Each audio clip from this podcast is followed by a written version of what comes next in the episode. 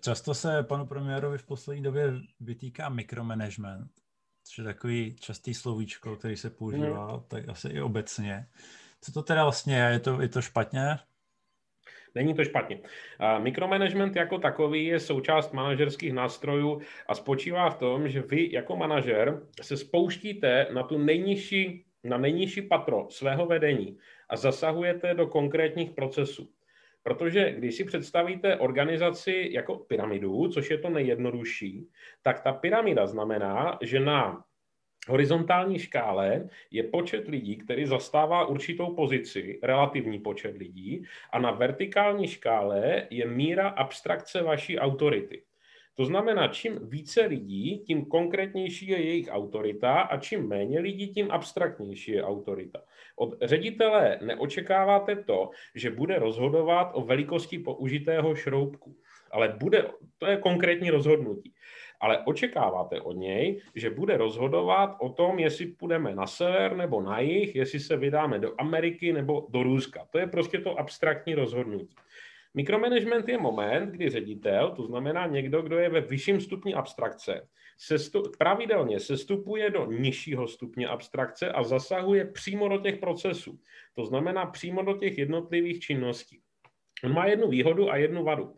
Jeho výhodou je, že on vám umožňuje operativně korigovat věci, které byste neskorigoval změnou těch abstraktních rozhodnutí, protože vlastností těch abstraktních rozhodnutí je mimo jiné taky to, že ona mají značné spoždění. Vy když uděláte abstraktní rozhodnutí, tak než, ten, než to patro dole pocítí jeho dopad, tak to může trvat hrozně dlouho a můžou nastat škody. Když uděláte to, to že vlastně obejdete tu strukturu a uděláte to operativní rozhodnutí na té nejnižší úrovni, tak vy tím přeskakujete ten lek, to zpomalení toho abstraktního rozhodnutí, což je ta výhoda. Nevýhoda, která jde ruku v ruce tady s tímto je, že vy narušujete celou tu rozhodovací strukturu. To znamená, každé jedno takovéto vaše rozhodnutí do značné míry nebo do nějaké míry devalvuje ten rozhodovací systém. Když to uděláte jednou a uděláte to zcela výjimečně, tak se vůbec nic neděje samozřejmě. V okamžiku, kdy to děláte pravidelně, tak vy nabouráváte rozhodovací systém a ve finále to vede k tomu, že entity, které jsou mezi váma a těm dole, tak ztrácejí schopnost cokoliv rozhodovat. Dávám příklad. Byla malá firma, obchodní firma.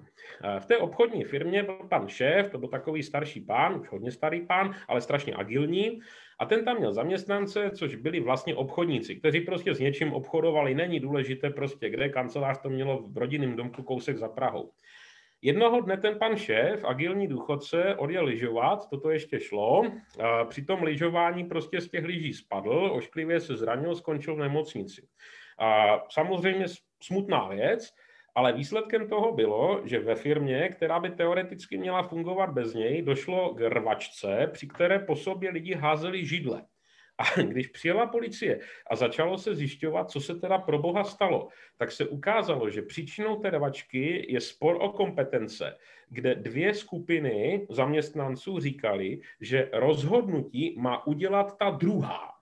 To znamená ne o to, že by prostě si přivlastňovali, přivlastňovali možnost rozhodnout, ale říkali, ne, ne, ne, ty seš ředit, ty seš zástupce, tak ty rozhodní. A ten druhý řekl, ne, ne, ne, ne, ne, ty seš specialista, tak rozhodní ty a skončilo to házením židlí. A tohle je konečný důsledek mikromanagementu, protože milý pan ředitel, když ještě v té firmě byl, tak vlastně považoval všechny své zaměstnance za takové marionety, které můžete vodit na nějakých na nějakých šnurkách. A mikromanažersky rozhodoval úplně o všem. Pro něj ty lidi byli de facto jenom postavy. Zmizel ředitel a lidi nevěděli, co mají dělat. A to se vám stane, když to s tím přeženete. Čili ono to krátkodobě je mikromanagement super nástroj. Dlouhodobě je to něco, co vám úplně rozbije rozhodovací strukturu a ve finále vám znemožní fungovat. Že to, to nechcete. Lidi o tom jako nevědí vlastně, jaká je jejich role v té struktuře. Ti lidi nevědí, jaká je jejich role a ti lidi hlavně vůbec ani nevědí, jestli můžou něco rozhodnout. Hmm. Zkuste si představit, že děláte rozhodnutí a z vašich deseti rozhodnutí je třeba pět nějakým způsobem napadeno vaším nadřízeným. Hmm. Jo, chcete dělat taková rozhodnutí? No nechcete. Jo? Vy řeknete, no tak se ti na to vykašlu a půjdu dělat něco jiného někam jinam, takhle odchází ministři, na vaše místo přijde někdo jiný, pravděpodobně někdo, komu to nevadí. To znamená někdo, kdo vám bude ochoten fungovat poměrně submisivně.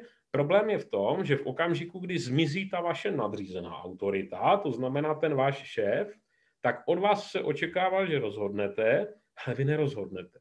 Právě proto, že jste byl zvyklý za někoho jiného.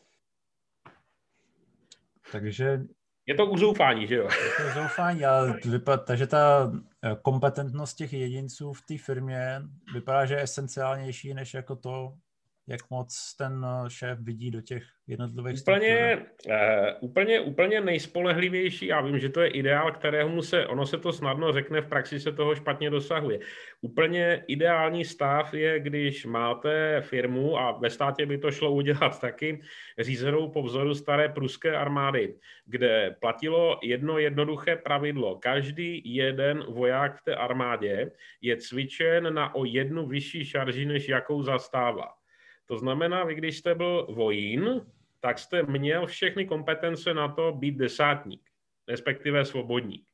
V okamžiku, kdy jste byl poručík, tak jste byl plně kvalifikovaný kapitán. Ale zastával jste prostě, nebo měl jste pouze, měl jste pouze ta oprávnění poručíka. Proč to tak bylo? To znamená, celá armáda byla overqualified. Proč to tak bylo? No, velice jednoduše. V okamžiku, kdy vám zastřelili kapitána, tak jste během pěti sekund dokázal nastoupit na jeho pozici a jednotka o to nepřišla. Stejný to je ve firmě. Když máte specialisty, kteří jsou připraveni na to, aby hráli roli svého nadřízeného, tak je velmi jednoduché vyměnit nadřízeného, je velmi jednoduché nejenom, že máte redundanci, vy máte i vyšší výkon. A to právě chcete, jenomže ono se to snadno řekne a strašně špatně dělá. Není zatím řekněme, chronickým mikromanagementem, nebo jak to nazvat, nějaký strach ve smyslu, že se ten člověk třeba bojí o tu svoji šéfovskou pozici, nebo že, že vlastně je to jakoby cílem mít takový jakoby nespecifický ob, obláček těch pracovníků pod ním, který jakoby nevědí mm-hmm. vlastně, co dělat, aby náhodou mu nevzali to jeho místo, nebo, je, nebo něco takového? Je to, uh, existuje něco, čemu se říká teorie neschopné firmy. teorie neschopné firmy funguje tak, že máte pyramidu, na jejímž vrcholu stojí mimořádně schopný šéf. Ale protože ten mimořádně schopný šéf se bojí o svou budoucnost, hlavně ne o to, aby ho o to křeslo někdo nepřipravil, tak do rele svých náměstků, nejbližších podřízených, tak si vybere lidi, kteří zcela záměrně jsou o něco méně schopní, než je on sám. Tihle ti lidi to udělají stejně. To znamená, do role svých přímých podřízených si vyberou lidi, kteří jsou o něco méně schopní, než jsou oni sami. Což ve finále znamená, omlouvám se, zvoní mi mobil, což ve finále znamená, že úplně dole je úplný blbec.